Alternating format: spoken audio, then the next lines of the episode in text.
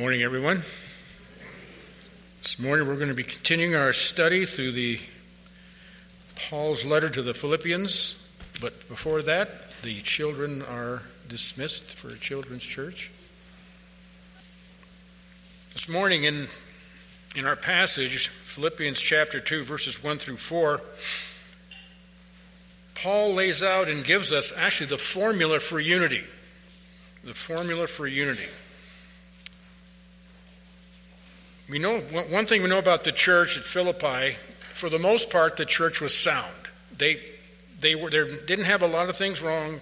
I mean, we see in chapter one where they participated with Paul in the gospel.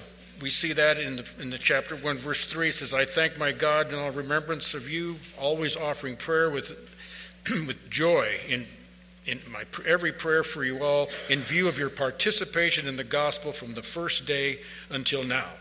They, they were good. They, they, they supported him with prayer, they supported him with finances. They were also a loving church, although Paul says, we want, I want you to increase more and more. We can see that in verse 9 and 10. And they were also spreading the gospel. Verse 14 of chapter 1 says, And the most of the brethren, trusting in the Lord because of my imprisonment, have far more courage to speak the word of God without fear. So they were out there. They were out there preaching the gospel.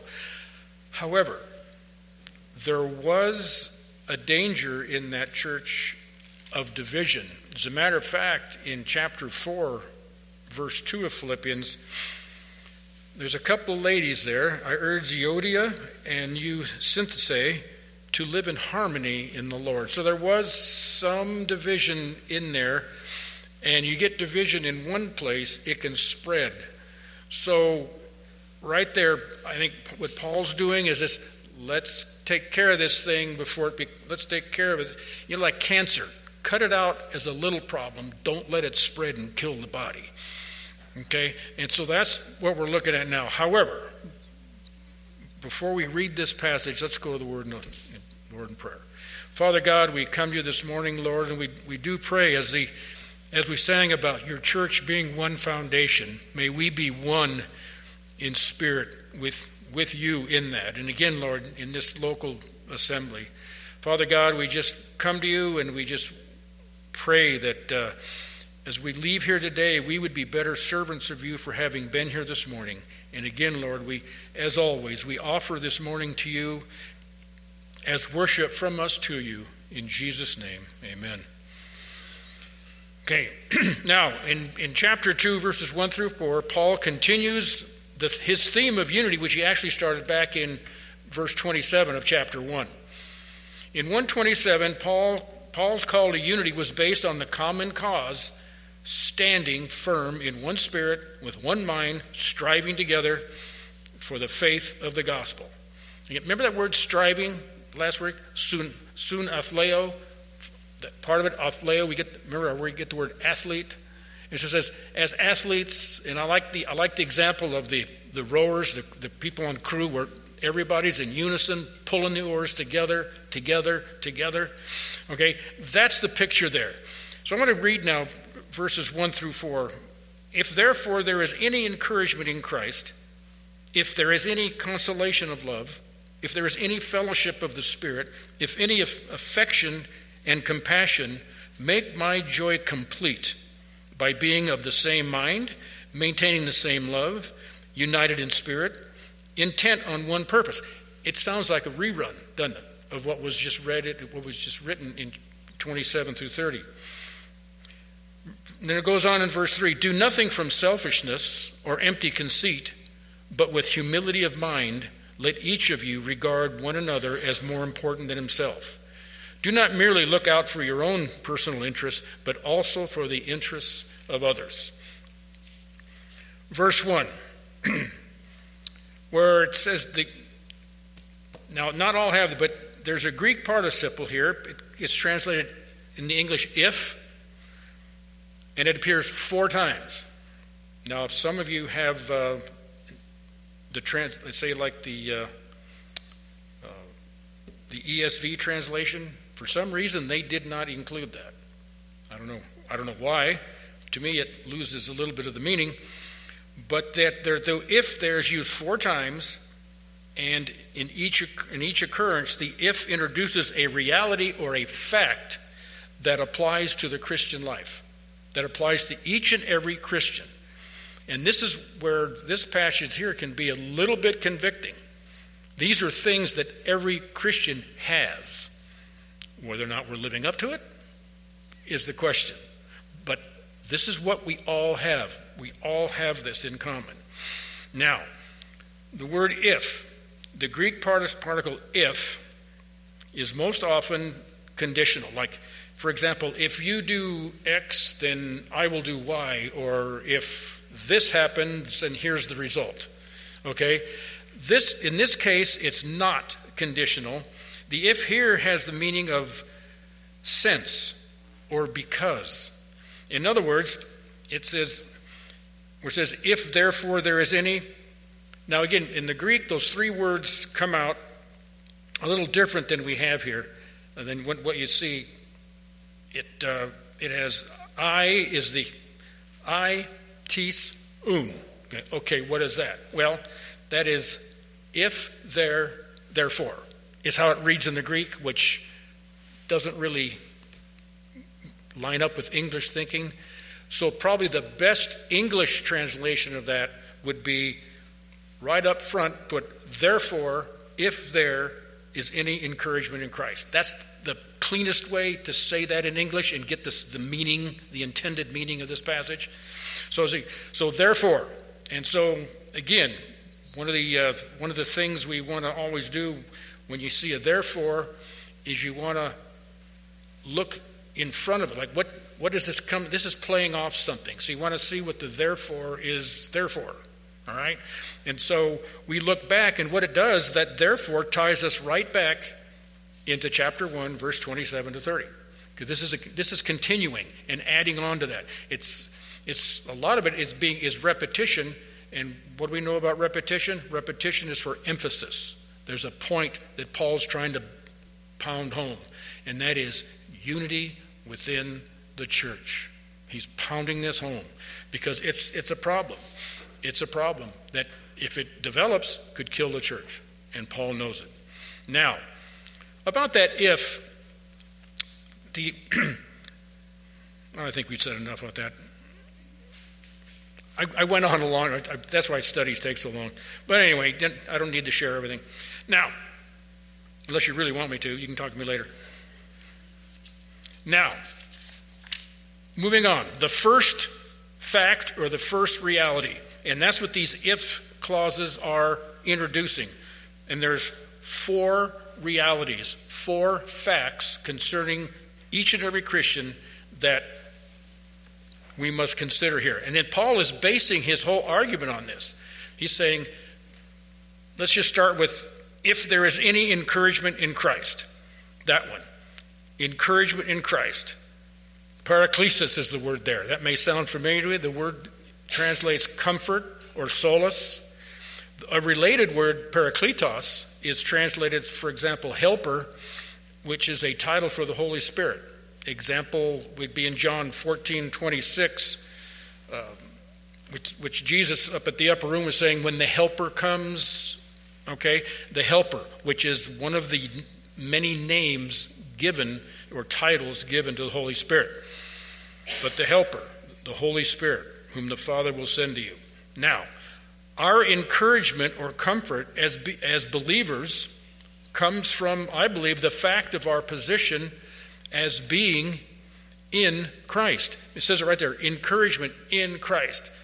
Now, if, if you're familiar with Paul's writings, his letters, that phrase, in Christ or in Him, shows up all over the place. He uses it a lot. It shows up a lot. And here, and what that is, that in Christ, sometimes written referring to Christ as in Him, what that is, that, that in Christ shows the it speaks of that vital relationship that each and every one of us as believers has with the, the living God. We are in Christ, therefore, that is that's the basis, the foundation of our relationship with Christ. Just like we sang about. The church's one foundation is the fact that we are in Christ. We are in Christ. Now, I want to compare that. I'm going to, I want to look at that a little bit by looking at Ephesians chapter 1. Ephesians chapter 1. Now, just the neighboring letter, just one, the one that precedes Philippians. Ephesians chapter 1, beginning verse 7.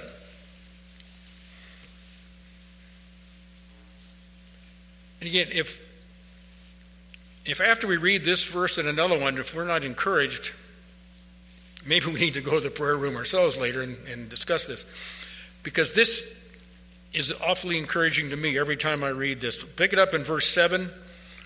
In him, that speaking of Christ, we all have redemption through his blood, the forgiveness of our trespasses according to the riches of his grace. I mean, just think about these words that's being spoken here, which he lavished upon us in all wisdom and insight.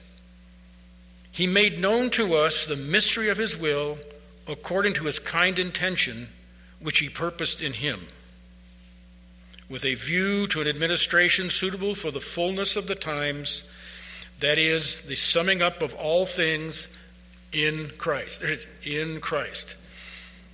Things in the heavens and things upon the earth in him also we have obtained an inheritance, having been predestined according to his purpose, who works all things after the counsel of his will, to the end that we are that we who were the first to hope in Christ should be to the praise of his glory.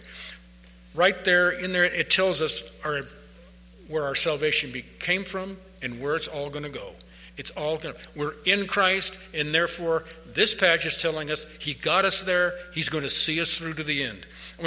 In chapter 2 of Ephesians, chapter 2, uh, pick it up in verse 3. Among them, he's speaking of the people that uh, used to be sinners and now are not, they're saved now.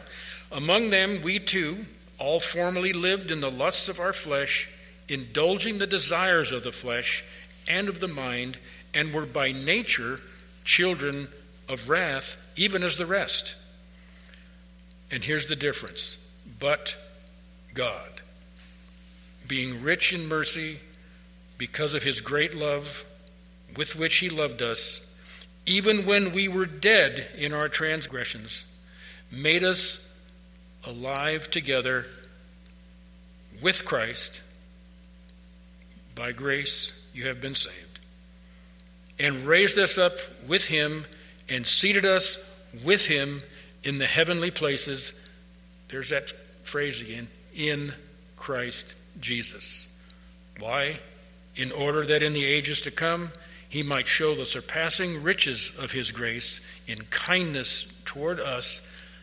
Here it is again in Christ Jesus. We've got all of this because we are, as believers, we are in Christ. This is ours. We have an inheritance. We have no call to glory about it, but we sure have call to be thankful about it and to praise God about it because He did it, we received it, praise God for it. And if that alone should be enough to motivate us to be a unified body promoting his gospel. But there's three more. The second fact that should motivate unity if there is any consolation of love, or let's read it the way it is uh, more strongly in, intended for us, since there is any consolation of love, since we, ha- we have the, we have that. Okay, what we, what are they talking about? Well, consolation of love or comfort of love.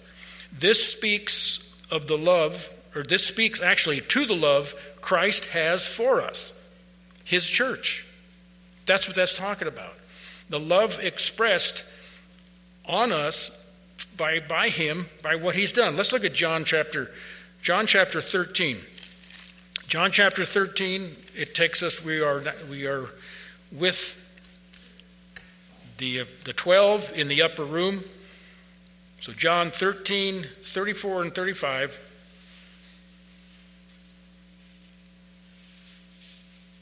A new commandment I give you that you love one another, even as I have loved you, that you also love one another. By this, all men will know that you are my, my disciples if you have love for one another. Now, to what degree did Christ love us? All the way, all the way to death, right? All the way. And so, again, this second fact, the fact that the love that He's shown for us, should prompt us to, um, to move forward for Him and to serve each other. Like He said right there, we are to love each other as, as He loved us. That's, remember, says that's a new commandment? We've, I know we've talked about this before, but just worth a new commandment I give you. Now, what was the old commandment? Love your neighbor as yourself. He just upgraded it. He just upgraded to, you know, you guys need to love one another even as I have loved you. I mean, and he's saying this just prior to his death, which he's told him what's going to happen. But even look, the three years that he was walking with them, was there anything he held, withheld from them? Can you imagine three years being tutored by the Son of God? I mean, we're talking three years walking with the second person of the Trinity. I mean, just think about who Christ is. And yet he came and he shed that love on us. And this is so important. We're still in the upper room, chapter 15 of John, verse 12. 12 and 13, he goes, uh, again, this is my commandment, that you love one another just as I have loved you.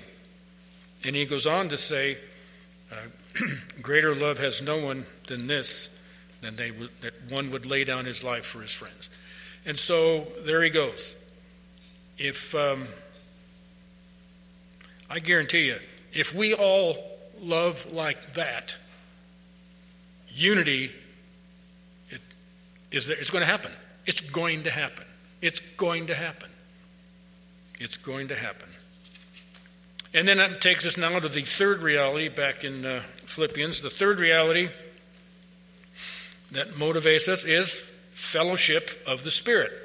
The first two are linked with the Son. These next two are more linked with the Holy Spirit, although the fourth one's actually with the triune God. But the third one, the third reality, is fellowship of the Spirit. Remember, these are all motivations to be unified. This, this is, these are things where we should, where we should be living. Okay? These are things we, that, that should be influencing everything we do. The fellowship of the Spirit. Again, koinonia, which means participation, partnership, or mutual sharing. Now, some, one thing we know for sure, and I want to just reestablish it again in Act, in, not Acts, in the book of Romans, chapter 8. In Romans chapter 8, uh, 5 to 11, in Romans 8, this is often called the, the chapter of concerning the Holy Spirit, because much is said of the Holy Spirit here. But all Christians, we know that all Christians are indwelt by the Holy Spirit. Romans 8, 5 to 11, let's just pick it up there. Again, this is the resource that we all have. For those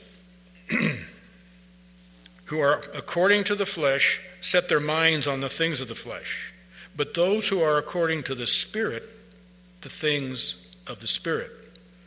For the mind set on the flesh is death, but the mind set on the Spirit is life and peace.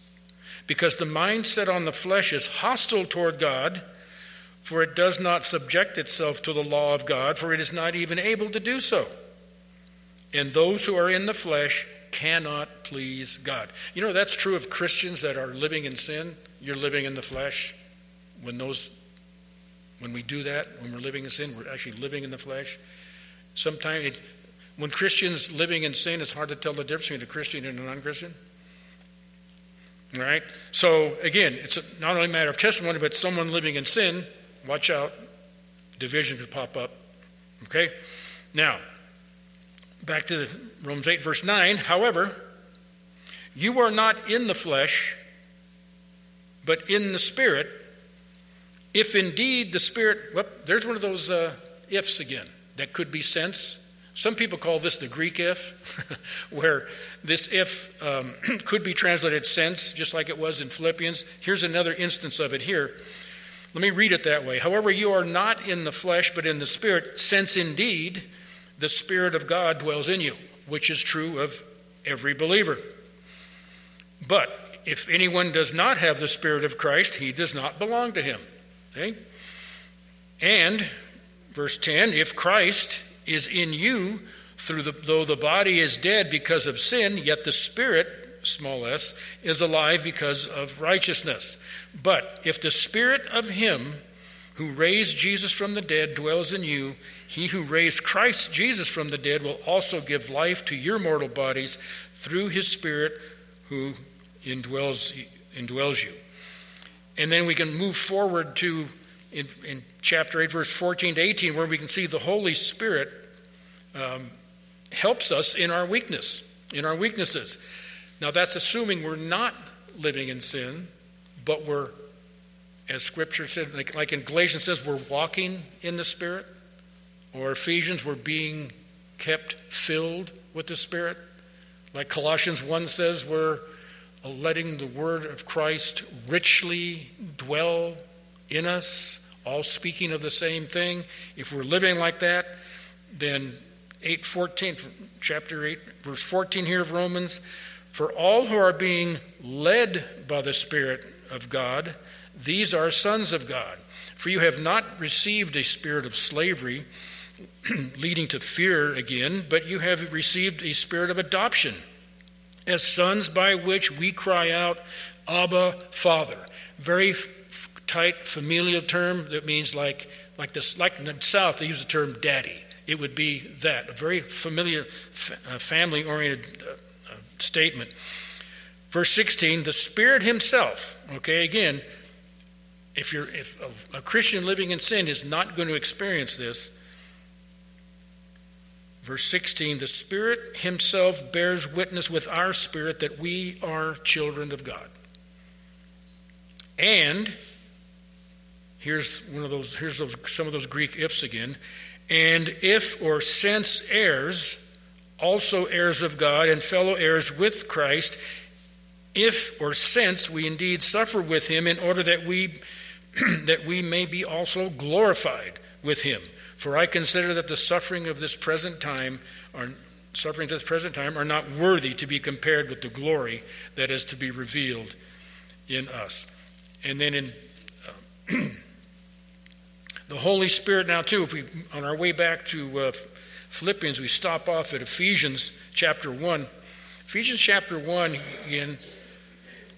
on top of everything else, the Holy Spirit is, is the seal and guarantor of our eternal inheritance. And Ephesians 1 13 and 14 say, In him, that's in Christ here, you also, after listening to the message of truth, the gospel of your salvation, having also believed, you were sealed in him, that's sealed in Christ, with the Holy Spirit of promise who is given as a pledge of our inheritance with a view to the redemption of God's own possession to the praise of his glory.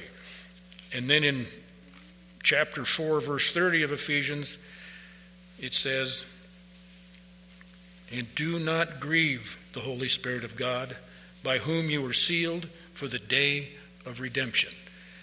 See, this is another great truth of the gospel um, the security of the believer. Um, it's, it's God started it, and God's going to see us through and, and bring us on home. It's going to happen. It's going to happen. And then the fourth reality that should motivate us to unity is if any affection and compassion. Hmm. This one's a little bit different in the way it comes out. But again, it's, it's, it's spoken as if this is a reality with every believer. So, in other words, every believer should possess affection and compassion. It comes from God and should flow out from us. Now, affection means, you know, interesting word, splanchnon, all right? That's, which means, sin, it means sympathy or an inward affection. As a matter of fact, the King James translates that word bowels. It's, it, it's kind of a, it comes from, like, you, your inner, you feel this, this, this affection comes from within, like from your inner, from, from your intestines, if you will, um, from the way they thought. And um, uh, compassion is very similar. These, they're almost synonyms, quite frankly. But I think they're, they're first cousins, if nothing. If they're not brothers, they're first cousins. These things are very close. Compassion means mercy, and they go together. It's like it's it's stating it twice again. Again, adding it on for emphasis. We should we should be have affection, sympathy, mercy among. If, if we don't have it in here, where else are you going to have it? You know. And uh, remember what Jesus said: "Blessed are the merciful, for they will obtain mercy. Blessed are the merciful. Both of these qualities characterize Jesus Christ. Both of them. As a matter of fact, you know, Jesus in his ministry, he did many things, but, you know, he, he was a man of compassion. Luke chapter 7, I, I, I love this story because it points that out. Luke chapter 7, beginning verse 11. You remember this, the, uh, the account of the where he walks through a town. It's the only time this town is even mentioned, the town of Nain. Luke chapter 7, verse 11. And it came about soon afterwards that, that he went to a city called Nain. And his disciples were going along with him, accompanied by a large multitude. Now, as he approached the, the, gate of the city, behold, a dead man was being carried out, the only son of his mother, and she was a widow. And a sizable crowd from the city was with her. And when the Lord saw her, he felt compassion for her. This is the motivation for this miracle. He felt compassion for her and said to her, Do not weep. And he came up, touched the coffin, and the bearers came to a halt. And he said, Young man, I say to you, arise. And the dead man sat up and began to speak, and Jesus gave him back to his mother. Again, the, single motivation here was just plain compassion. We don't know what happened to this woman or her son after this. We don't know if they became believers or not. But it's just it's there and it just shows his compassion. I dare to say, if there were people that truly had the gift of healing, they would be doing things like this. They would be going beyond things like lower back pain. They would be actually handle real stuff like this. This is what you look through the through the scriptures, and you'll see what um, real miracles look like. They look like what Jesus and the apostles did. That's what they look like. Okay? They don't have to be dummied up. That's what they look like. A technical term. Now, as followers of Christ, okay, we should, de- we should demonstrate all four of these qualities. All four of these qualities. Matter of fact, Colossians, if you're in Philippians, turn one over to Colossians chapter 3. Colossians chapter 3, verse 12 to 15, where, where Paul is going to state virtually everything. He's going to repeat for us what it takes to preserve this unity. Colossians chapter 3, verse 12 to 15. And so, as those who have been chosen of God, holy and beloved, so just think of all these terms as we read through it. Put on a heart of compassion, kindness, humility, gentleness, and patience bearing with one another, and forgiving each other. Whoever has a complaint against anyone, just as the Lord forgave you, so also you should so also should you. And beyond all these things, put on love, which is the perfect bond of unity. And let the peace of Christ rule in your hearts, to which indeed you were called in one body and be thankful. Well, I tell you, and be thankful. You know, in all four of these um, imply all four of these. They're, I guess, the downside to that is there's there's an implied negative, and the implied negative side of these four admonitions is namely would be to fail to live up to who we are in Christ will not only promote disunity, but quite frankly, it's an act of ingratitude to our Lord Jesus Christ and God our Father who has loved us. And as Colossians says, and delivered us from the domain of darkness and transferred us into the kingdom of his beloved Son, in whom we have redemption and the forgiveness of sins. It really, you know, by not living up to what we are, it, it, it you know, that's just being ungrateful. That's just being ungrateful. Now, we get to verse 2 of Philippians chapter 2, and now we have a direct appeal for unity. Direct appeal for unity. Chapter Ephesians 2 2. Where he, he starts off, he says, Make my joy complete by being of the same mind, maintaining the same love, united in spirit, intent on one purpose. Man, that sounds an awful lot like 127 through 30. See what I mean? There's an important point here he's trying to drive home. Unity, In the, in the local assembly is mandatory. It has to exist. It has to exist. Make my joy complete. Paul has already expressed joy in the fact of their participation in the gospel. Okay? He now exhorts them to be to you know if you really want to make my joy complete, if you want to make my joy full, do this too. Not only just continue in the ministry of the gospel, but stay unified. Stay unified. Be of one mind, be of one purpose. And so now he's just going to reinforce everything again that he's written from chapter 1. Now, first one, being of the same mind. Being of the same mind. Literally means to be like minded, to think the same thing. Are we, does that mean we're mind numb little robots that bounce back? No. No. Being of the same mind. This is, no, this, this, this statement is going to be developed further in this, in this letter. I mean, look in, in Philippians, look forward to chapter 3, verse 15. Chapter 3, 15 through 17, he goes, Let us therefore, as many are, as are perfect, have, the same, have this attitude, and if in anything you have a different attitude, God reveal that also to you. So if, you, if you're not in sync with the rest of them, maybe God is going to reveal that to you, all right? However, let us keep living by the same standard to which we have attained. Brethren, Join in, my, in, my, in following my example and observe those who walk according to the pattern you have in us. And then in chapter 4, verse 8 to 9, as he's wrapping up this letter, he goes, Finally, brethren, whatever is true, whatever is honorable, whatever is right, whatever is pure, whatever is lovely, whatever is of, is of good repute, if there is any excellence and if anything worthy of praise, let your mind dwell on these things. What things? Well, verse 9 the things you have learned and received and heard and seen in me. Practice these things, and the God of peace shall be with you. The God of peace.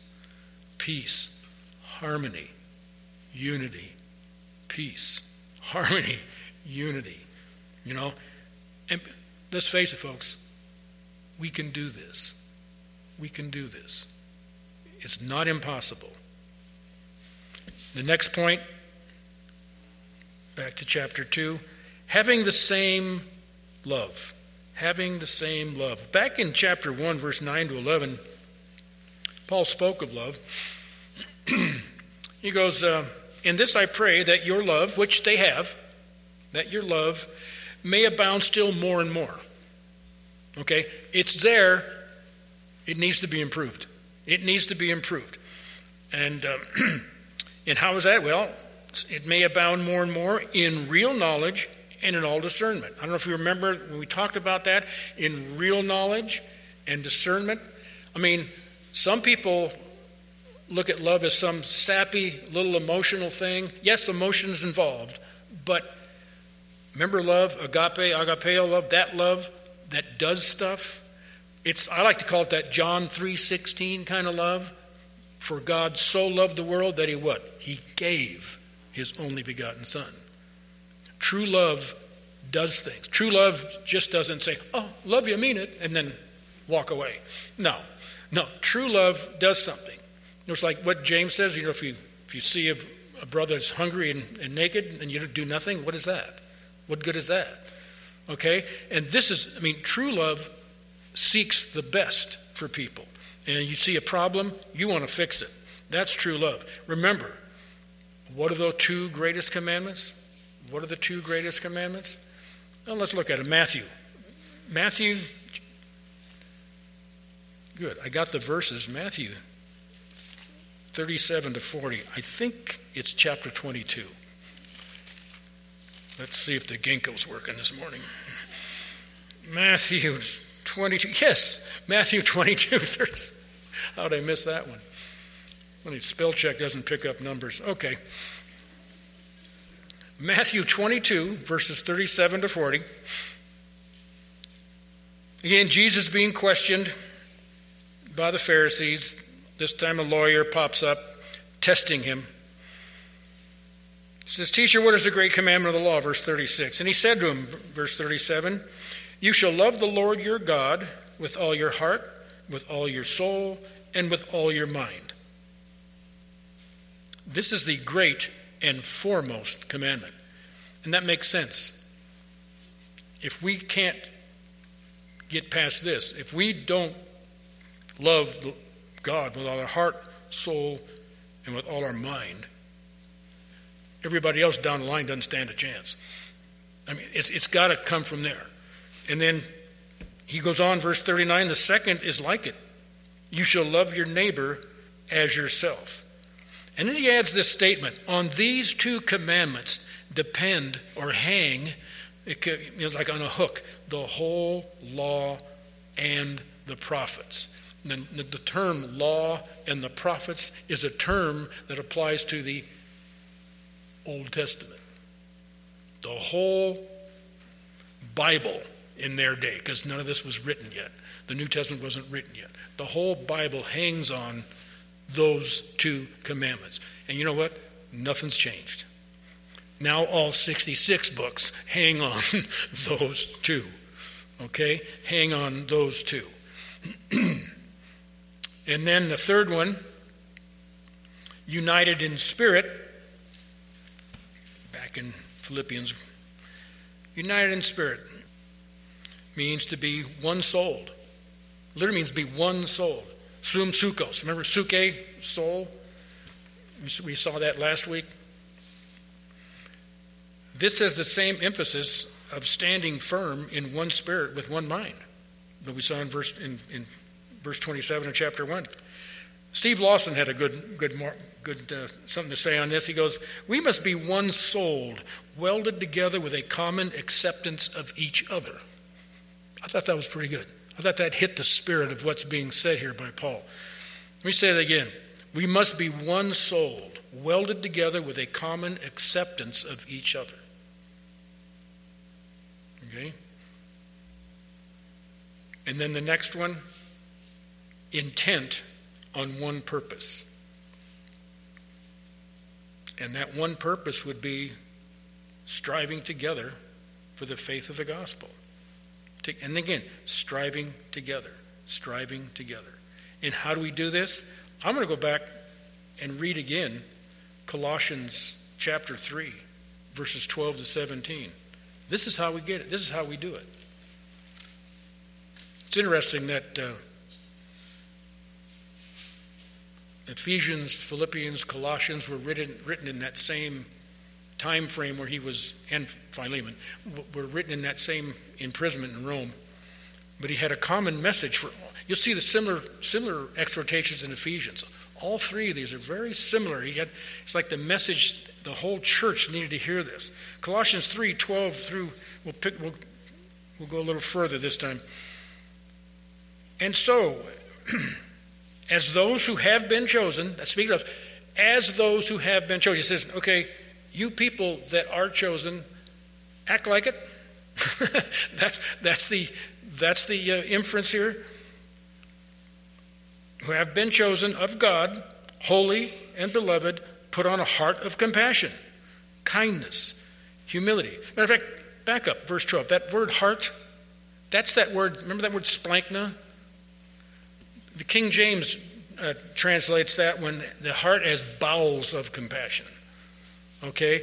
Bowels of compassion. Kindness, humility, gentleness, and patience. Bearing with one another and forgiving each other. Whoever has a complaint against anyone, just as the Lord forgave you, so also should you. And beyond all these things, put on love, which is a perfect bond of unity. Again, that love, as God, I have loved you, Christ said. Love as I have loved you. And beyond all these things, put on love, which is the perfect bond of unity. Remember what Peter say? Love covers a multitude of sins. Okay? So we need a lot of love, don't we? um, but no, it's just, I'll tell you, it, the, the key is right here. Goes on, verse 13 bearing one another, forgiving each other. Whoever has a complaint anyone, just as the Lord forgave you, so also should you. And beyond all these, put on love, which is the perfect bond of unity. Wow, perfect bond of unity. And let peace of Christ rule in your hearts, to which indeed you were called in one body, and be thankful. And be thankful. I mean, just just be thankful for, for who we are in Christ. and he goes on to say, and right here, this passage here is synonymous with being filled with the Holy Spirit. If you compare Colossians 3:16 and following with Ephesians 5:8 and following, you'll see identical language. So it's talking about the same thing. Verse 16 of Colossians 3 Let the word of Christ richly dwell within you. Richly dwell within you okay, with all wisdom, teaching and admonishing one another with psalms and hymns and spiritual songs, singing with thankfulness in your hearts to God. That's why we that's one of the reasons we, we sing on Sunday morning. You know, that's again, we teach. That's why I'm so thankful that the folks that pick the music here are concerned that it's theologically accurate. okay? You know, um, we're not sing any Jehovah Witness songs or something like that, you know, or, you know that, that they're accurate, they're biblical. They, because that's part of the teaching. That's part people learn from the, the repetition of those songs. They're important. Again, teaching and admonishing one another with psalms and hymns and spiritual songs, singing with thankfulness in your hearts to God.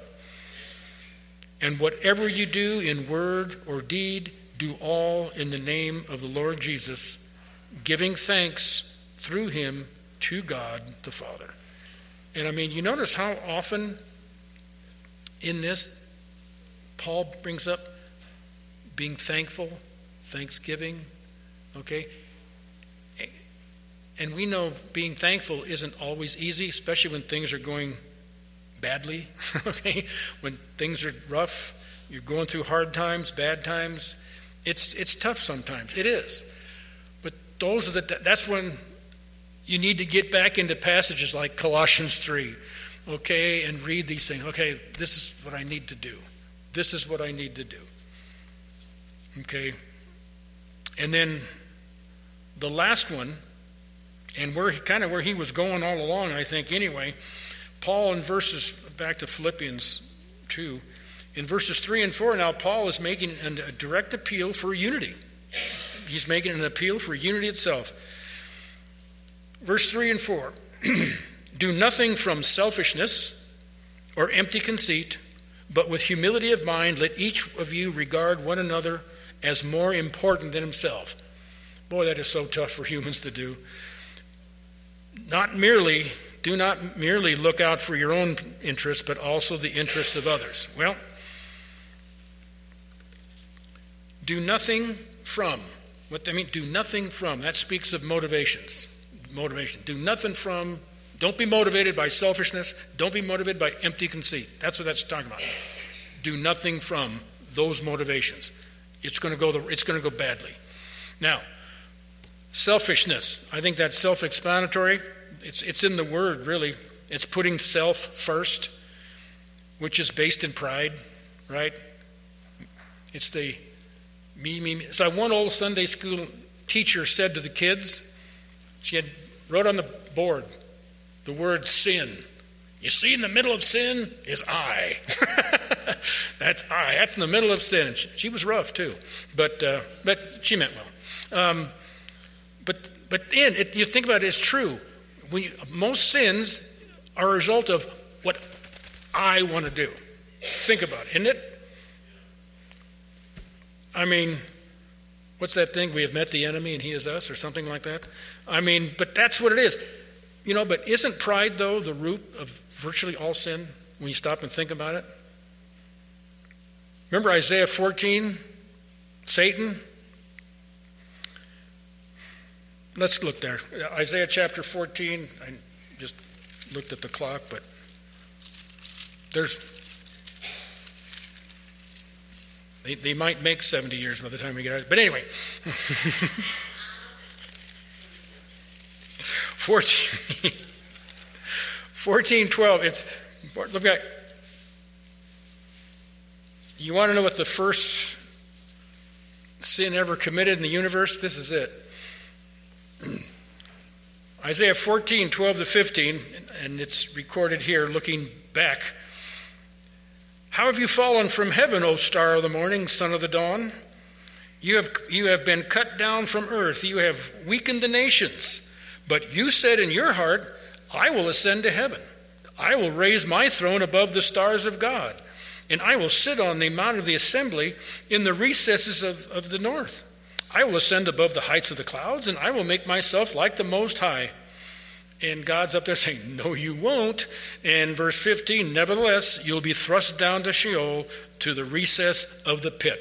Matter of fact, we're not going to go there, but you can read in Revelation 20, he will, there is a place reserved for him where he will spend eternity, and it's called the lake of fire. It's there. He's not yet, but he will. We won't turn there, but you can see that with in, in the temptation of Adam and Eve, when Satan went to them and said, You know, um, they said, well, they said, well, if we eat the fruit, we will die. And, and Satan said, God, you will certainly not die. But he says, but God knows the minute you eat this fruit, you'll be just like him. And so he was pulling the same pride thing on them, and they they went with it. Let's look at under, let's look at 1 Corinthians chapter three. This was Corinth's problem: um, division, people putting others, putting themselves before others.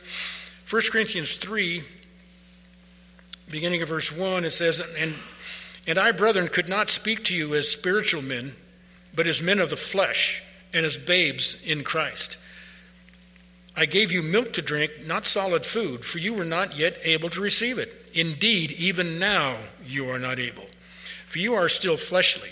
For since there is jealousy and strife among you, are you not fleshly? And are you not walking like mere men? See? And the answer is yes. And then he goes on and he tells, well, he reverts back to what he wrote in chapter one of this is where some were, I am of Paul, I'm of Apollos, and da, da, da, yeah, they all kind of have these little factions going on in there where I'm following this guy and that guy. No, that, that doesn't work. That being selfish is going to cause division. Matter of fact, in Matthew 20, we can get a lesson from Jesus and the 12. Jesus and the 12 is a classic lesson of where putting oneself in front of others causes division and strife. Matthew 20, verse 7 to 8, 17 to 28. It happened to the 12. It happened to the 12. And I'm, gonna, I'm picking up verse 17 to, to get the context of this because it's really bad. This is how bad selfishness can really get. And as Jesus was about to go up to Jerusalem, he took the twelve aside by themselves, and on the way he said to them, Behold, we are going up to Jerusalem, And the Son of Man will be delivered to the chief priests and scribes, and they will condemn him to death, and will deliver him to the Gentiles to mock and scourge and crucify him, and on the third day he will rise up. Now he's going, and all this is going to happen to him, right? And on the heels of that, look what happens. Then the mother of the sons of Zebedee, that's James and John, the sons, the sons of thunder, well, the sons of thunder went down and said, Hey, mom, can you go, go talk to Jesus for us? So the mother of the sons of Zebedee came to him with her sons, with her sons bowing down and making a request of him. And he said to her, What do you wish? She said to him, Command that your kingdom, command in your kingdom that these two sons of mine may sit one on your right and one on your left. And Jesus answered and said, You do not know what you're asking for. And you are are you able to drink the cup that I'm about to drink? They said to him, We are able. And he said to them, My cup you shall drink, but to sit on my right hand and my left, this is not mine to give, but it is for those whom it has been prepared by my Father. And hearing this, okay, now here's where the strife comes in. And hearing this, the ten, okay, became indignant with the two brothers. See the rift? But Jesus called them to himself and said, You know that the rulers of the Gentiles lord it over them, and their great men exercise authority over them. It is not so among you, but whoever wishes to become great among you shall be your servant. And whoever wishes to be first among you shall be your slave. Just as the Son of Man did not come to be served, er, but to serve and to give his life a ransom for many. Okay. and again, the empty conceit, uh, back in Colossians, and empty conceit, again, it's closely aligned with selfishness.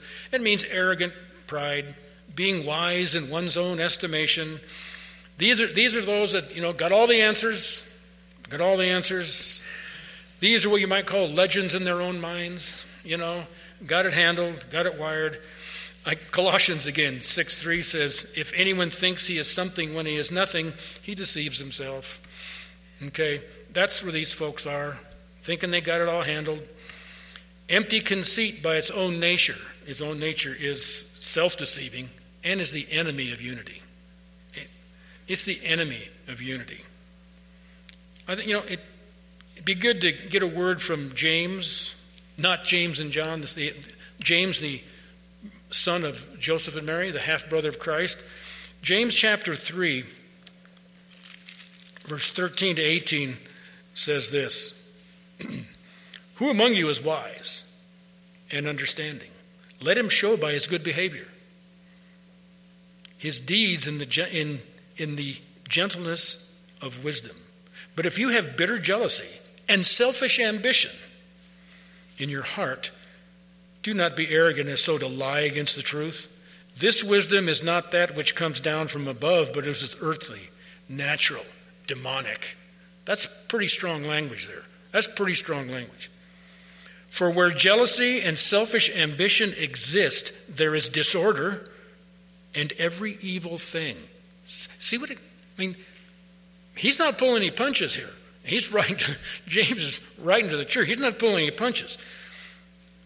But, verse 17, but the wisdom from above is pure, then peaceable, gentle, reasonable, full of mercy and good fruits, unwavering, without hypocrisy. And the seed whose fruit is righteous is sown in peace by those who make peace. Doesn't that sound like everything we've been looking at so far today? I mean, that is the key to unity. It's right there. Humility. And it comes from the start from two native. Don't be selfish. Don't maintain empty conceit.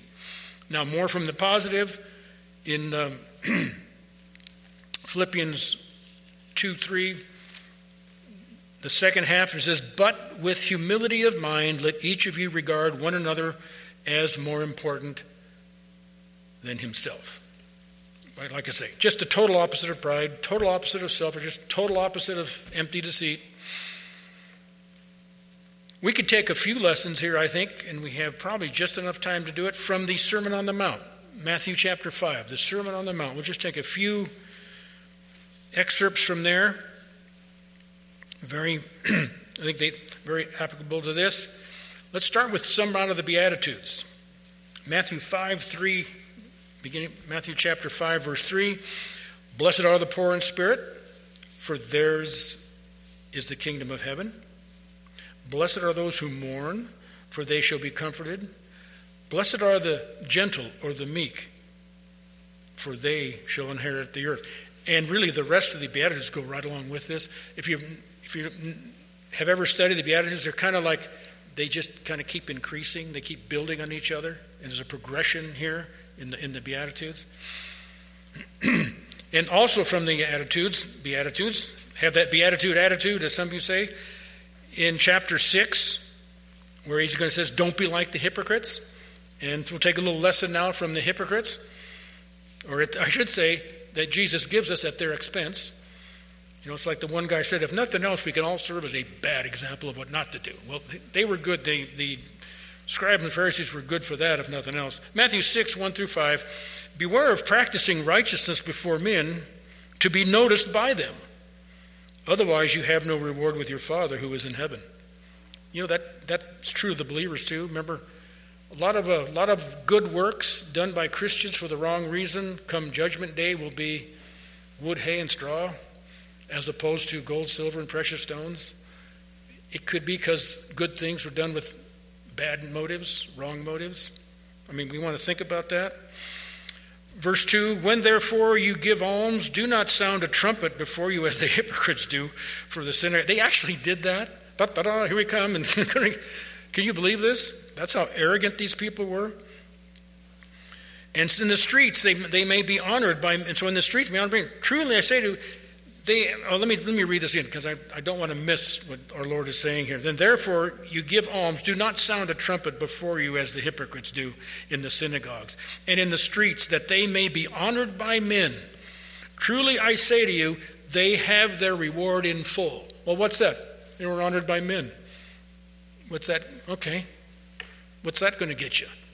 Right? Eternally speaking. Nothing. Nothing. It, nothing. Um, and in verse 3 when you give alms, do not let your left hand know what your right hand is doing, that your alms may be in secret, and your Father who sees in secret will repay you. And it goes on to, they did the same thing with prayer.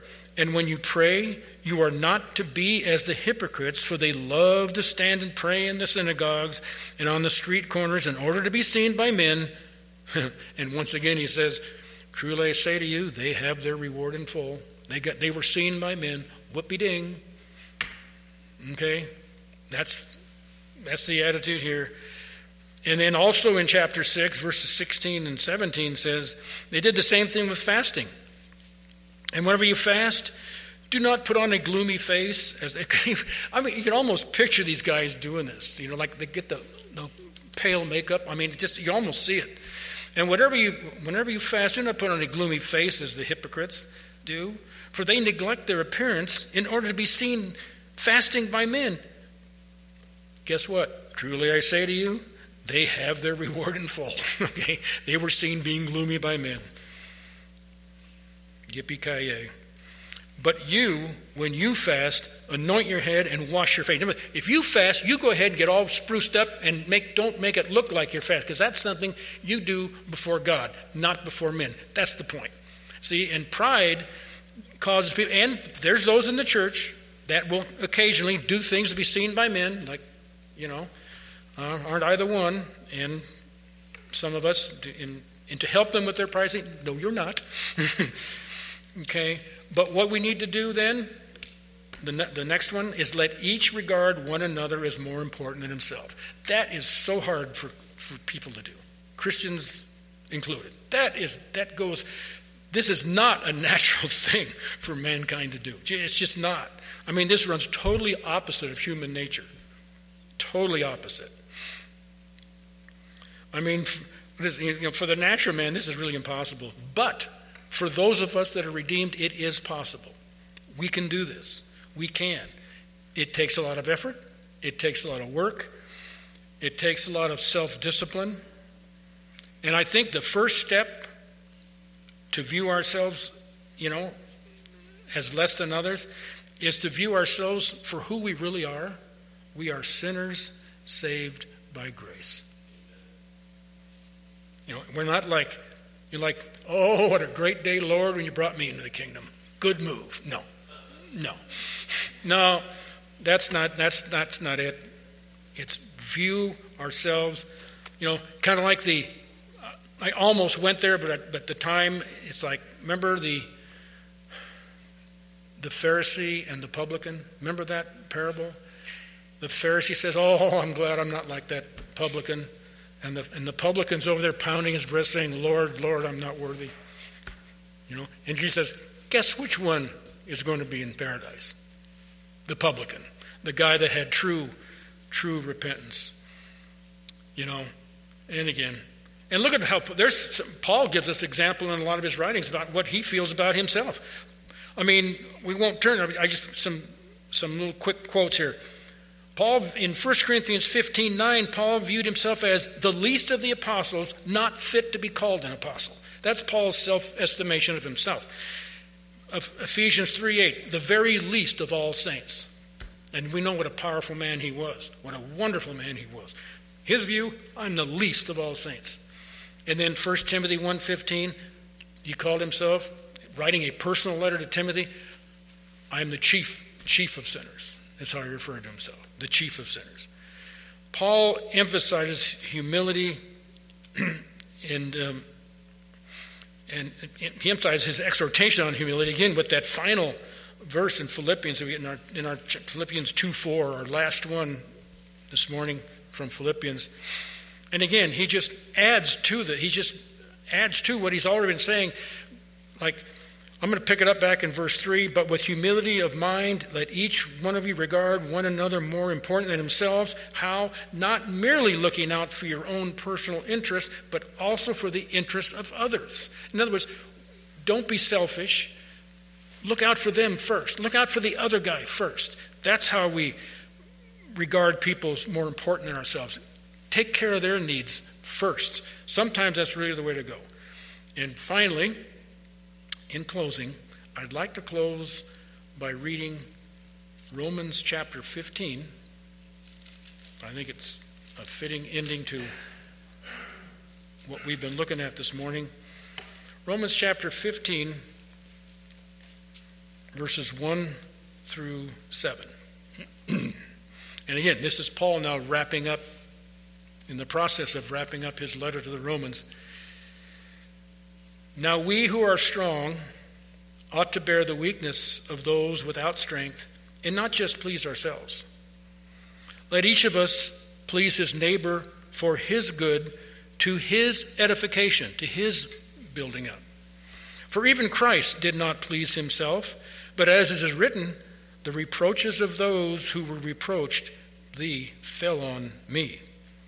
For whoever was for whatever was written in early times was written for our instruction, that through the, the perseverance and the encouragement of the scriptures we might have hope.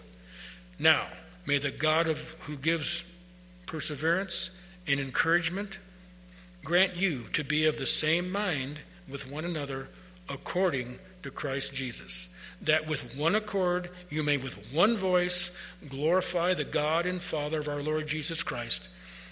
Wherefore, accept one another just as Christ also accepted us to the glory of God.